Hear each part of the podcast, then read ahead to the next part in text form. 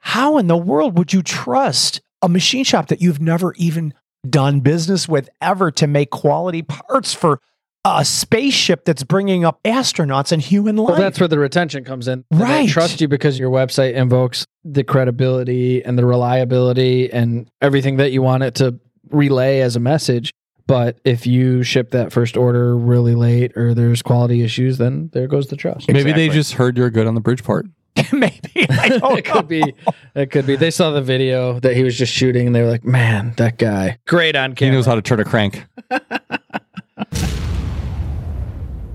Guys, am I going to see you at IMTS? Nick, it's not just for the guys. It's not? No, there's a lot of women manufacturing leaders that are going to be at IMTS. We know a lot of them. And women make manufacturing move. That's right, Jim. And in fact, IMTS has their special Women Make Manufacturing Move events at IMTS.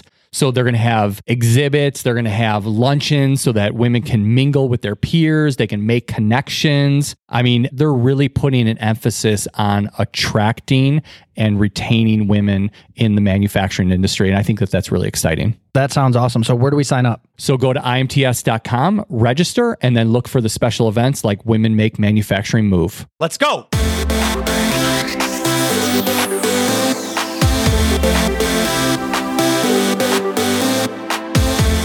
If the sound of a machine tool removing metal gets your blood pumping, then you are Metalworking Nation. This is Making Chips, where we talk all things metalworking, engineering and design, production and tooling combined with business best practices, technology, marketing, news, and new media for manufacturing professionals. Here are your hosts. Let's make some chips. Hey, manufacturing leaders, it's Jim Carr here. We're at the Making Chips headquarters in Rockford, Illinois, and I'm recording with these two guys. One guy's name is Jason, and one guy's name is Nick. Hey, That's guys. right. Hey, How you doing? They're drunk, by the way. We were at the boring bar, but I don't know that we're drunk. I, We haven't been breathalyzed. I left to do a quick video shoot. I came back, and they're like, We were hanging out at the boring bar. "Arr!" So anyway, anyway, Nick made us Manhattans, and the old guy is being the smart, intelligent guy that's going to get us through. it. Very and good. his glass of Chardonnay is empty, and he just didn't tell you that. Yeah, it was so like two ounces. Thank you. Anyway, always trying to paint himself in a good light, and us, you know, it's Oh, yeah. all about good PR, man. Yeah, yeah. You missed it though. So, guys, as you know, cars business has changed dramatically in the last three to five years. You know, we're now an uh, AS ninety one hundred aerospace machine shop, and we've got all these darn processes to uphold nowadays. Material certifications, all this inspection, documentation. Gone are the days where my dad would say, "Hey, Jimmy." Pull some stock off the stock rack, throw it in the horizontal saw, and cut six pieces uh, five inches long, then throw it in the bridge port and put a two quarter 20 holes and a half inch reamed hole. through Come the on, center." Jimmy. Yeah, do it. Yeah. the funny thing is, Jim, is that you know how to run the bridge part, but you don't know how to run the five axis machine. that, that kind of is funny, but you're right, I don't. when you talk about it, though, it is interesting because if you go back to how Car Machine was back in the day, Zanger's back in the day was very different too. Your dad would come to Zanger's and be like, "Hey, I need some taps and I need some end mills and Pick it right out of off the he'd be like, shelf. "Hey, Stevie, hey, Stevie, go ahead and give me that Steve, end mill." Uh, I need a new toolbox. I'm buy- I got a new machinist. How's I'm your boy hiring. doing, huh? And When's he gonna start working? Yeah, but now like our business has changed too, so it's now all vending and integration. And so if you don't change, you die. I know, and we've done many episodes on that before. Yep.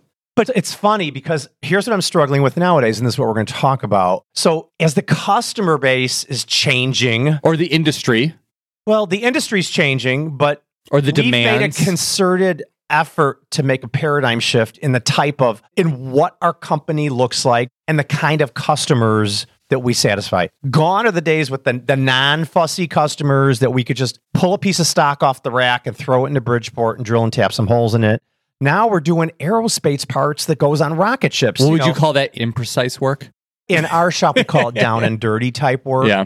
But here's the thing we can't put a down and dirty job in our shop because we still are mandated by AS9100 to do all of the inspection criteria. Exactly. which makes yeah. it more kind of expensive and complex for you. That's what we're going yeah, to talk transactionally, about. it's more expensive. Right. Yep. Yes. Yep. No, I've gone through the same pains that you're different but similar pains. So Yep. I know what you're talking about. So the, the shift has really been hard. It's disseminating the right cost for the right customer. And in traction, and you guys, I know you've all read traction. You were the ones that turned me EOS, onto E yep, it. yep. EOS traction. They talk about right person in the right seat. But lately, my leadership team at CAR is switching it up and we're talking about right customer, right seat. So that's what we're going to talk about in this episode. you know what we talked about in the last one What's that? while you were busy being a Hollywood movie star? Yes. Getting shot on Well- film. Right person, right seat. And I think it's relevant to this. We talked about how there's one resource that everyone has the same amount of What's that? time. Everyone has the same amount. And of what you're time. saying is you can't serve every customer. Right. Well, you have a certain amount of uh, machine utilization. Right. Right. Mhm. And your machines can either be working on some down and dirty, not profitable work, or they could be working on the right kind of work. And the problem is if you accidentally or because yeah we've always helped this customer and you fill your machine with the wrong kind of work now you've taken up some of that time and the time is the one thing you can't get Yeah. So Jim, we we actually so you call it right customer, right seat. We have a term for this as well at Zengers. We call it our ideal customer. Yeah. And one of our initiatives are we have let's just say X number of ideal customers right now. We want to have 2x ideal customers in say 3 years and we feel that that's going to 5x our company, let's say. sure But I think we're talking about the same concept here. We totally are. So before we get to that, I just want to put I have the definition. I'm like, I love definitions. So Gina Wickman, who is the author of Traction and Get a Grip on Your Business, which is the whole EOS entrepreneurial operating system. The, those two books kind of explain that, right? Exactly. And it says kind of the definition the right people in the right seat in EOS means people who share your core values and your ability to delegate as a leader is simply the ability to place the right people in the right s- seats throughout your organization. Now, just think about that, and we'll get back to that in a minute. J- And just for some clarification purposes, the whole notion of right people in the right seat, that was actually coined originally by Jim Collins. And he talked about getting the right people on the bus. That's uh, good to great. Good to great. Yes, Good to great. exactly. Exactly. So before we get to that, you know, we have this little section and we have manufacturing news. Tell me something good that's going on. Give me some good news, guys. Well, I'm going to attend and be the best man in my brother's Oh, wedding. that's so awesome. Yeah. That's Alex. Yeah, yeah. He's getting married at the same resort that I got married in in the Dominican Republic, and I just can't wait. It's going to be awesome. Yeah. I'm happy for you. I'm happy for him. I So the 2nd best part is that my brother's getting married to a really nice girl that we all really like. The best part is that my wife suggested that we bring a nanny. oh, so that's that so cool. we can Nick. like bring our kids and also you know well, get you away can go a out little to bit. dinner and have a couple drinks. And Yeah, not no, that's a worry about great it, right? idea. We got two different hotel rooms, so you know all sorts of possibilities. you know what I say to that? Bam. yeah, yeah, no, that's a great idea. that gets my blood pumping. I right? bet. Yeah. I mean, and they were cool with you bringing the nanny along? Yeah, yeah. I mean, you know, we had to work through some of that, but it's all great. Good. Good to hear. All right, Jason, give me some good news. Well, I guess I'll go along that same notion that Nick just talked about. So it's my wife and I's 11 year anniversary. my I hope I'm getting that correct. I hope you are too. Anyway, we were talking about going on an away trip. We got married over Memorial Day weekend. And so it makes it kind of tough to plan a vacation for your anniversary because things are double the price. Mhm. So we were just forget it and talking about another manufacturing leader, a mutual friend of ours, Patricia Miller. Instead of going out of town, we're going to her favorite restaurant in Chicago that she recommended for our anniversary. And we're going to plan a trip for later on in June where we Smart. can get away What's the for restaurant? longer. You didn't say it. I don't remember the name offhand. Sorry. I have a recommendation for you too For a vacation? for the five day. Okay, so for everyone who's wondering, just stay wondering because Jason can't even remember where. yeah he's just going. email me info at makingchips.com and i'll give you some chicago or take up ten minutes recommendations. on his calendar. yeah there you go Ask him about bingo yeah listen to the last episode what were you going to suggest jim I'd rather do it off mic. okay Yeah, I have a location in a hotel. amanda and i are people who we like to be active on our vacation so hiking in the mountains stuff like that This has got mountains. This Yeah. will do it for all right you. cool Okay. But it's so secret we can't share it on the podcast. I don't want people to judge. can you give me a hint No. No. It's in the United States. Anyway, and my good news is I'm going to a black tie wedding this weekend in downtown Chicago. We're Nice. going to spend the night. We're at that age. i have a where- tuxedo do you need to borrow mine Nope. I have my You have one? tuxedo that I got when I joined the TMA. do you need me to help you tie your bow tie Nope. I got. I just bought a pre-tied bow tie to just Thank God it just came What a yesterday. loser! yeah, so can't even tie kind a of bow another tie. funny manufacturing story. So like Brian Panic, can't another either. manufacturing leader, actually tied my bow tie. Me too. It sucks. Over a decade ago, and I, still keep still it have tied so I that can just too. button it up afterwards.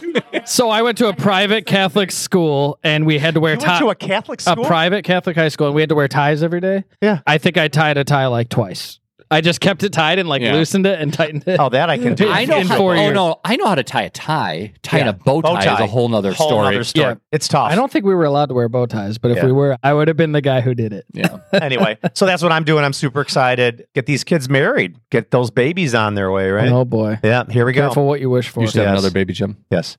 So, manufacturing news. Like uh, Moses or Abraham or something like that. I don't have manufacturing Do news, not but I, compare Jim to What's that? Moses or Abraham. He said he, Please he don't. was suggesting that you have another baby. oh, I have to tell you this. So, it's been hot this week in Chicago. It was hotter. Okay, so my brother went early to his destination wedding, so Yeah. he's already in the Dominican, Uh-huh. and it's hotter in Chicago than it is in the Dominican. I was like, you took a weird time to leave, man. But anyway, go ahead. we communicate internally at car with uh, gchat and we have like separate groups and spaces and all, all those things so one of my employees went out to lunch and he came back in and he sends a chat through to everybody he goes thank jesus and thank jim carr for the air conditioning in the shop i was going to comment i mean i'm not jesus like at all but i did give him a thumbs up and Hey, said that's pro- thank you that's appropriate. you know? yeah i don't want to be compared you got to to give jesus thanks 'cause to I- the small things. yes anyway I'm so trying to keep my mouth shut. Yes, please do. so anyway, we're not going to talk about manufacturing news, but we're going to talk about news that's related to business and to everyone out there. And this is just fresh. It was posted 20 minutes ago on CNBC.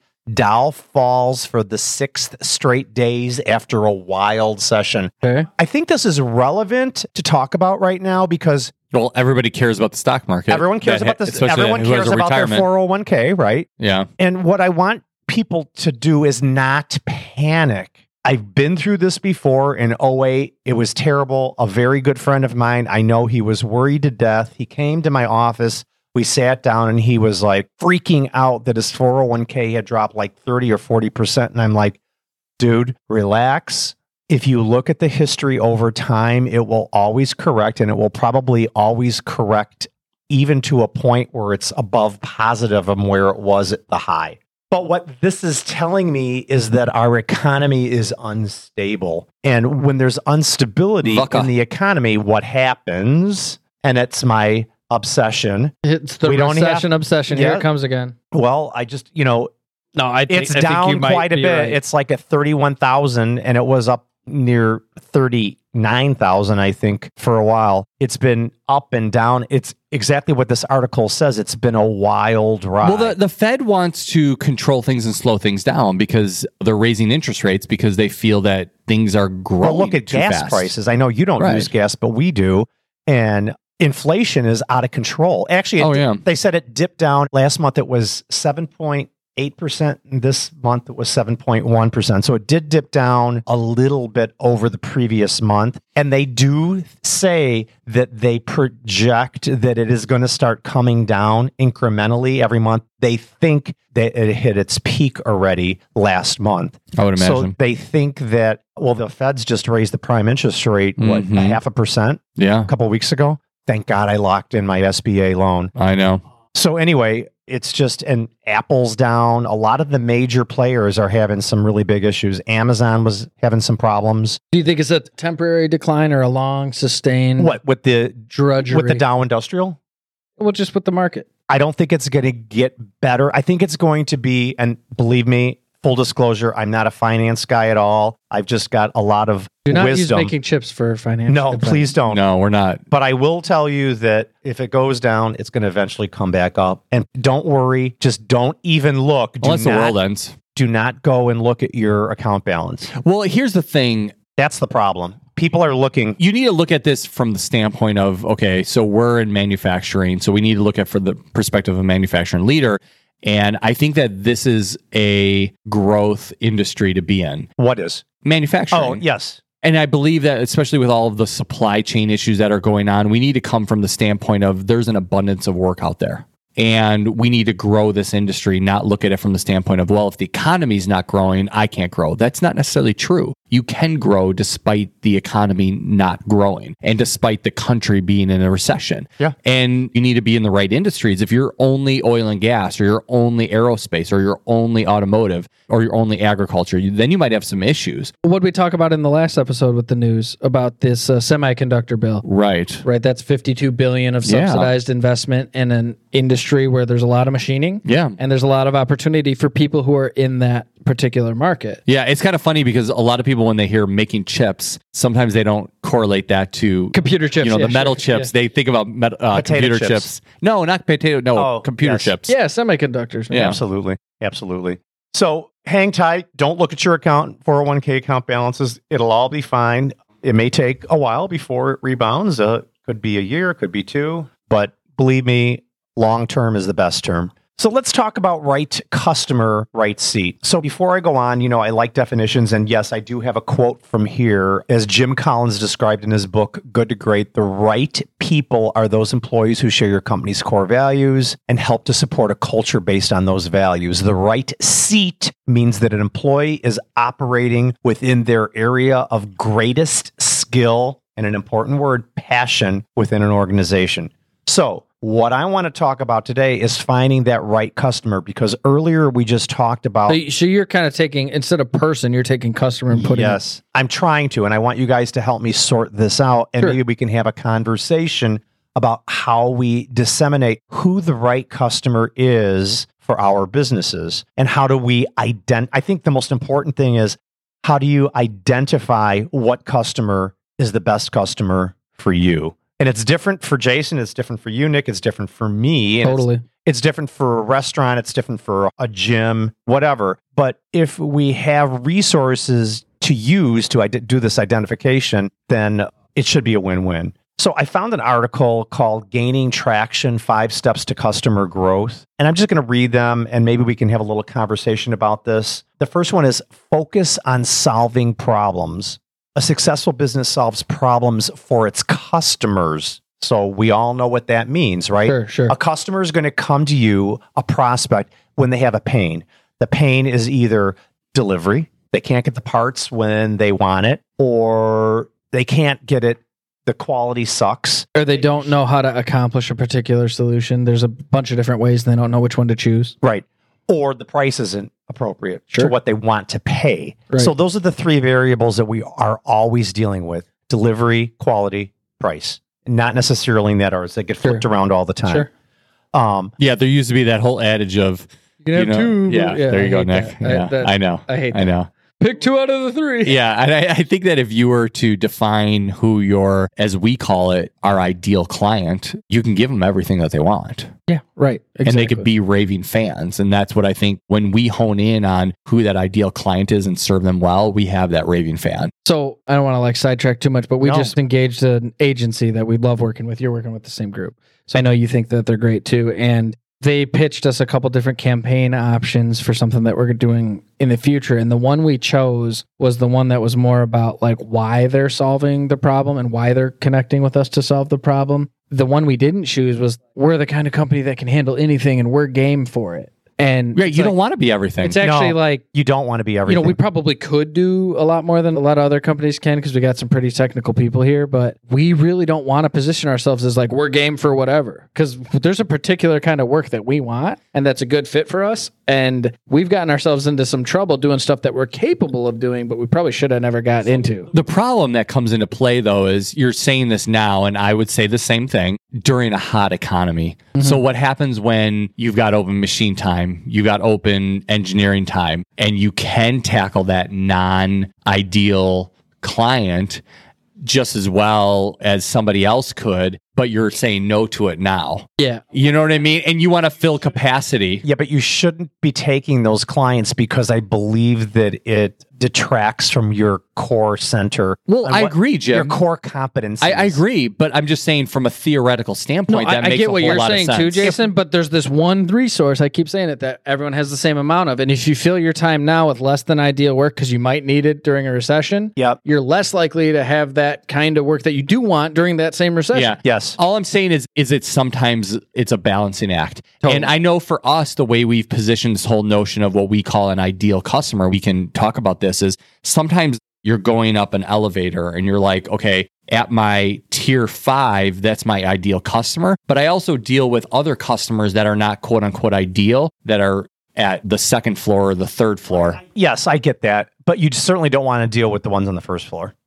Right. Those are the ones that cost And you money. again, your business is different from mine. of course. Anyway, we could talk about that forever. But here's the second one, which I really like. Yeah. And honestly, I just read it quickly for the first time, but I love this. Focus on sales, not vanity metrics. Isn't sales a vanity metric? No. No, it's not. Let me read this and we'll comment on it because this is good. Well, because are you saying profit's the only thing that matters? Is that what you're saying? No, no, no. no, that's not what they're saying. No, I think that's what he was maybe. No, no, no, because I've termed this to my internal team that sales is a vanity metric and that profitability is. That's what the- I just said, yeah. Yeah. Yeah. Profit's what matters. That's what makes your Right. business successful or not. So Yeah. you could have a million dollars of business and you lost 1.5 million. Oh, yeah. Yeah, which happens all the absolutely, time. But I think what their point is like for us, like, oh, look, we got all sorts of downloads and we got Oh, all yeah. sorts of traffic on our website. We got all sorts of. yeah. Yes, that's exactly what this is. A Let me hundred read it. thousand hits on our website. Yes, that's Yeah. exactly what they're talking And about. It's like, yeah, well, no one cares. And they're all from some country we can't sell to or something. like that. Mhm. Have you ever caught yourself just focusing on the number of website visitors you have or how many people download your free white paper? If so, you're probably distracted by vanity metrics.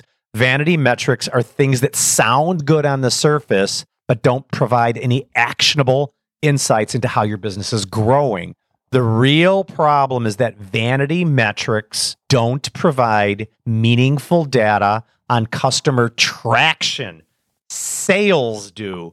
For instance, growing your email list is great, but how many of those subscribers are you converting to customers? This is the real data that you want to track. Perfectly said. Yeah. So if you listen to shows like, say, Shark Tank, they talk a lot about conversions and retention and acquisition costs. And though that kind of goes along this line of, okay, what are the real numbers here? And how much money did you make off of that? I would caution, like, okay, so this writer's like, okay, what's a vanity metric? And they write that in there. But those things all matter too. They do matter. Yeah. They're all leading indicators of what's likely to create sales. exactly. And so I think like, oh, only care about sales. Well, it's like, well, what creates the sale? Some of that stuff is really impactful in what creates the sale. I think the key The point thing here, that creates the sale is f- solving your customers' pain points. right? But I think the key point here is don't let the vanity metric take over in terms of importance and be prioritized ahead of the real metric like booking a sale or profitability. Guys, you know how I know we have the best sponsors? why is that, Nick? Well, we're looking at it right here. Well, when you log on to messaging boards and Facebook groups and you see customer testimonials like this, The proof is in the pudding. So let's just read a couple. This guy named James, Pro Shop changed my life, totally digital and paperless. well, here's the big transformation when people talk about their gray hair. Yeah, yeah. Like me. was a complete game changer. Six months in, there's life before Pro Shop and life after Pro Shop. I would have less gray hair if we tried this five years ago. So, how do you retain that non gray hair, that color in your hair, Nick? you go to E ProShopERP.com. The next one, get the word out about your business. In the beginning stages, you need to do everything you can to get the word out about your business. We all know that, right? Your potential customers don't know about your business. So if you don't already have an online presence, you'll need to work extra hard to find them, right? So getting the word out could include any of the following actionable items cold emailing potential customers. I hate that, but that's what they're telling me. Submitting HARO requests to get free press. What are those, Nick? I honestly don't even know what To get free press, HARO requests. I don't know what that is. If somebody knows, let us know. Info at makingchips.com. Offering your product to potential customers for free in exchange for feedback. That's interesting. yeah, yeah. I'm not going to give away free machine yeah, you're, parts. you're probably reading an article from like a software company or something like that. Okay. But there's some good information here. Reaching out to the influencers about potential partnerships. That's something that actually does work very well in our industry. Yes, it does. As you're reaching out to people, you should always be focused on how you can help them. I always ask them too, what is your pain? Why are you coming to us? What is the problem with your current vendor? You should Mhm. always focus on providing value and making your offer relevant to that person. So, a purchasing agent probably is going to want a better price or a better delivery. I don't think the purchasing agent cares too much about the machines in your shop floor or the quality of your parts. They have different KPIs. They have different KPIs. I just want to make a point about Yeah. this compared to the last point. So the last point they're like, don't worry about vanity metrics, you know, focus on sales. The Yes. next point they make is what about cold outreach or free press or influencer marketing? Well, like, okay, so how do I know if my cold outreach emails are working? Or how do I know? if- Because you have to have metrics, Right. Vanity metrics. but I thought you just said they were vanity metrics. I think Well, tha- they're just that's saying don't where get I lost in it. Thank you. Yes. That's where I caution you. Like, don't say the only metric that matters is sales. right. don't prioritize things in the wrong order and don't lose track to your point don't lose track of what actually moves the needle for your company Yeah, I mean, you have to measure multiple metrics. Yeah. I mean, we can get into this on a whole new episode. And if you're truly like, well, I only want to follow one metric, well, you better have a big company where everybody is very focused on whatever their position is, which is very niched, or you're only tracking profitability. yeah we call it like a north star metric so if you're Yeah. a president of a company your north star metric is probably something related to ebitda or profitability or right, profit. There you go. and then there's a bunch of metrics that some other function in your business has as their north star metric so for me i'm head of sales and marketing and order bookings is a huge There you metric go. for me revenue received is a huge metric for me but okay what about our costs well i don't worry about our costs i'm not in operations and finance right. You don't have So- to quote things out. you not know, that i you don't just- ever worry about it but you know what i mean my Yeah. north star metric is not that Mhm. so anyway Two more. Improve your customer retention. Now, this, I'm going to skip a paragraph here because it's kind of not related to manufacturing, but customer retention matters because it affects your ability to scale. If your customer retention rates are low, then customer acquisition costs will continue to rise as you grow your business. And if you are eventually going to bring on investors, they will certainly look for a high customer retention rates as well. Last one, that's a good one that's a very good one. And I didn't realize that. and that's something i think we at golden rink can do a better job of you know we Same thing with Karn. we solve the problem right in front of us. We're like, okay, great. I don't think I have a metric for how many of our customers come back and how frequently do they come back. right. Yeah. Yeah, we need to work on that too. The thing is, everyone's so disposable nowadays. I mean, I can't believe that people, we get quotes. John will prospect some people. We'll get people we've never done business with ever. We not laugh, but our minds are blown. They're sending us parts that are super critical. I mean, crazy tolerances, aerospace, material certs, all this inspection, finishing. They have no idea who we are, what we look like. All they know is that we have an AS9100 certification and we're near Chicago. And this is what our website looks like. I mean, how in the world would you trust a machine shop that you've never even done business with ever to make quality parts for a spaceship that's bringing up astronauts and human life? Well, that's where the retention comes in. They Right. trust you because your website invokes the credibility and the reliability and everything that you want it to relay as a message. But if you ship that first order really late or there's quality issues, then there goes the trust. Maybe they Exactly. just heard you're good on the Bridgeport. Maybe I don't it could be. It could be. They saw the video that he was just shooting and they were like, man, that guy. It did great on He camera. knows how to turn a crank. Last one, guys. Track your analytics. So we know vanity metrics, but analytics are something different, right? Going forward, it's important to continue tracking your analytics. By regularly tracking those numbers, you'll identify things that are negatively impacting your company's growth as you may be able to set positive trends you can capitalize on. For instance, you may notice that a certain subset of your audience is converting much higher th- than others, or you may notice that certain landing pages are converting well. The right analytics will help you find ways to improve customer conversions and grow your business. So that's funny because John and Ryan and I were talking the other day. We have to do a better job at looking at our customer base, finding out what quotes, if we do 100 quotes in a month, first of all, how many of the quotes did we no quote? If, we, Right. get, if we get 100 inquiries in one month, how many did we no quote? And then the ones that we did quote, How many did you close? how many did we close? And what did we learn about that? Is there consistency in that? Is it always an aerospace customer or what? Man, I literally started applauding today in a meeting. You've dealt with us on the work holding side. Yes, And we do a lot of concepting prior to getting an order. that's good. where we'll lay That's stuff your out. value add. Yeah. But you know where there's no value to us is if we do all that concepting and we don't get an order. Right. You got to be careful about you that. got shops the size of car, you got shops the size of a thousand employees, and you're doing all sorts of concepting, and sometimes it's got really complicated requirements.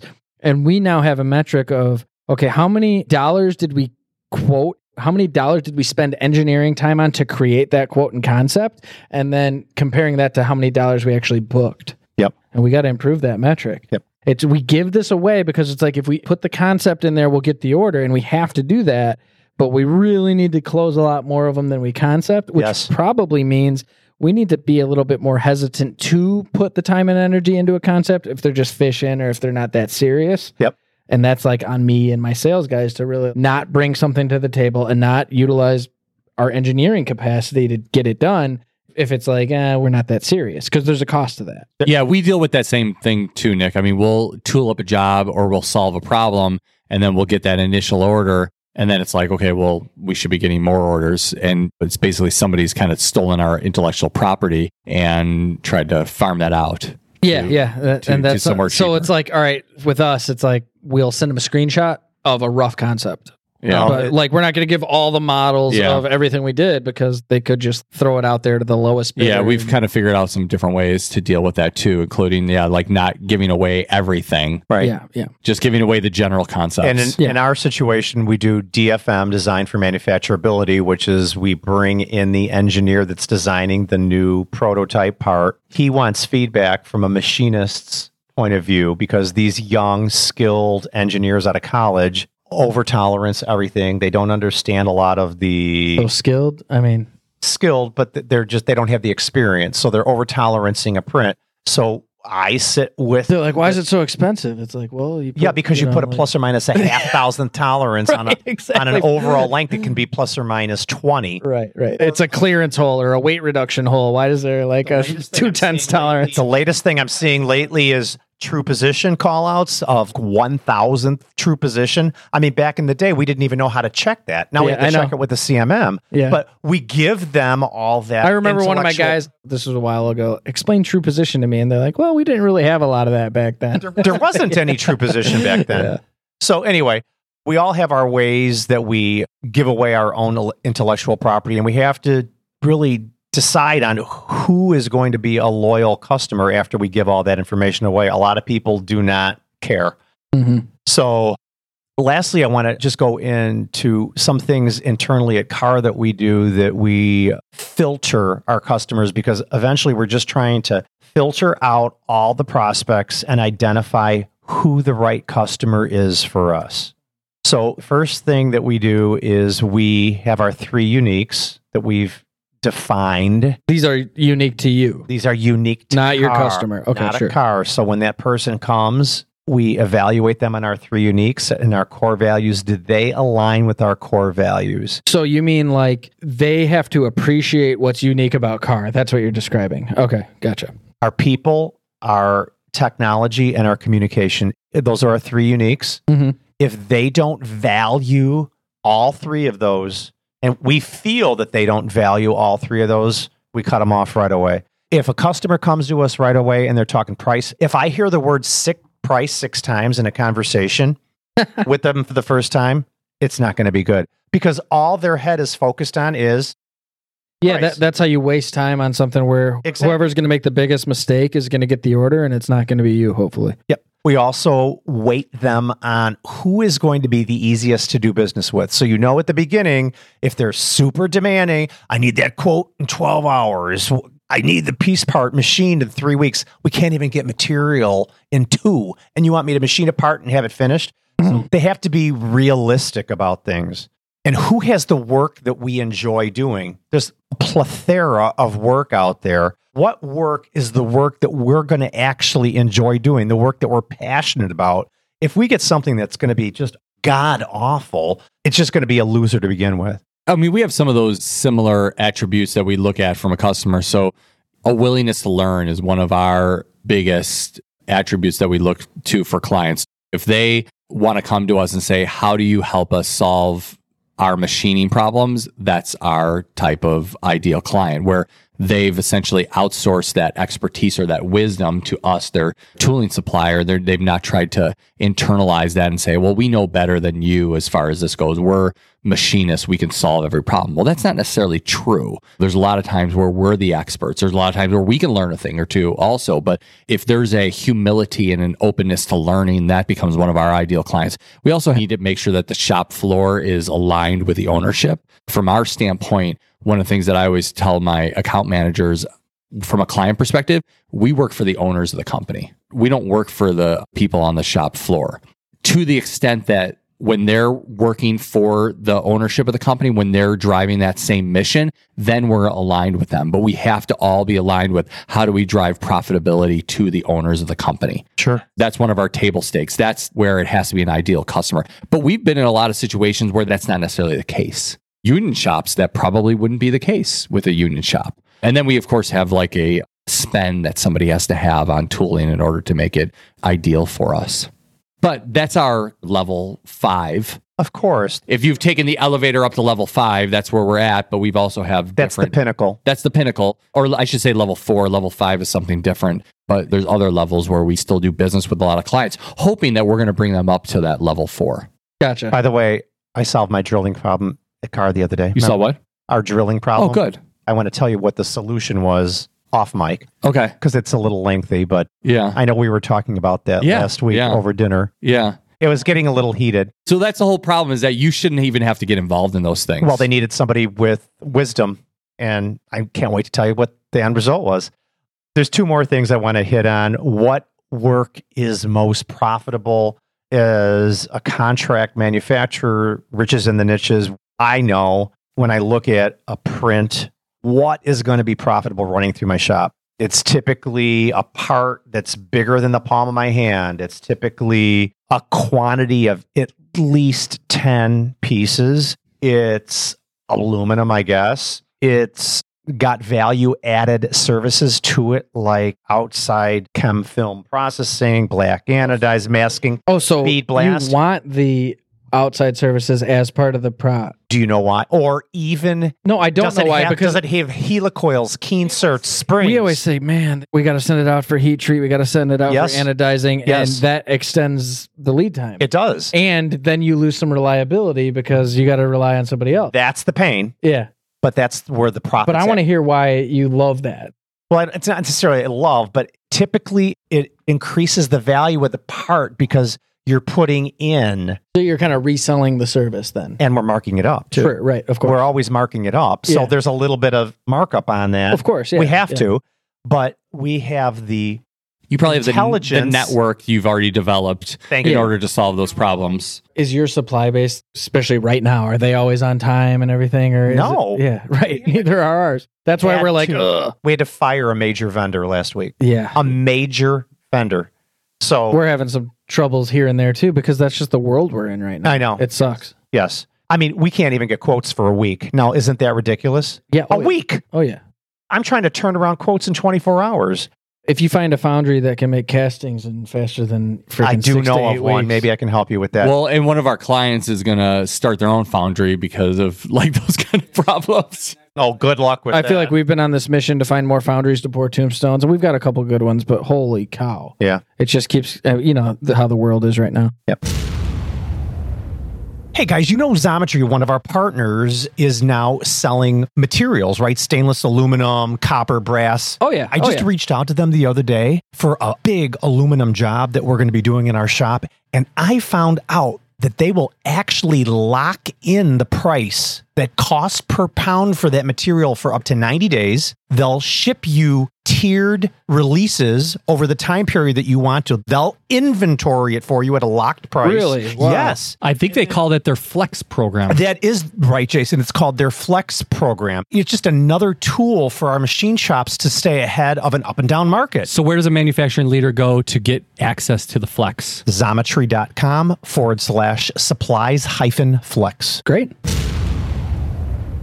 Last one is study the customer behaviors. So the more you engage with them, you can kind of figure them out. You know what I mean? Lately, we've been hearing a lot of people that talk about, oh, we really want a great partnership with you. And John and I were talking about it the other day, and he goes, you know what?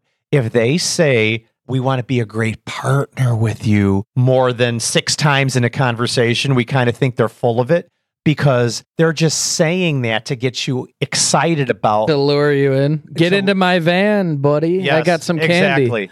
So I hope those tips help you guys. If you have any of your own, please share them with me, Jim at makingchips.com. I would love to learn from you as this is a peer to peer sharing platform. And that's what we do. We do. We, we actually learn a lot from our listeners, and a lot of the episodes that we record are derived from our listeners calling in or sending us thoughts. and so please do that. Absolutely. Because at the end of the day, if you're not making chips, You're not, You're making, money. Bam.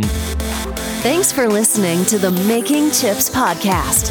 Jim and Jason knew that the metalworking nation, the community of world class makers, needed to commit to a new way of leading to stay ahead of the competition. So, Making Chips was created to fill that void, to give you advice from other manufacturing leaders who can push you to take action. Your manufacturing challenges have a solution, and many of them are at makingchips.com.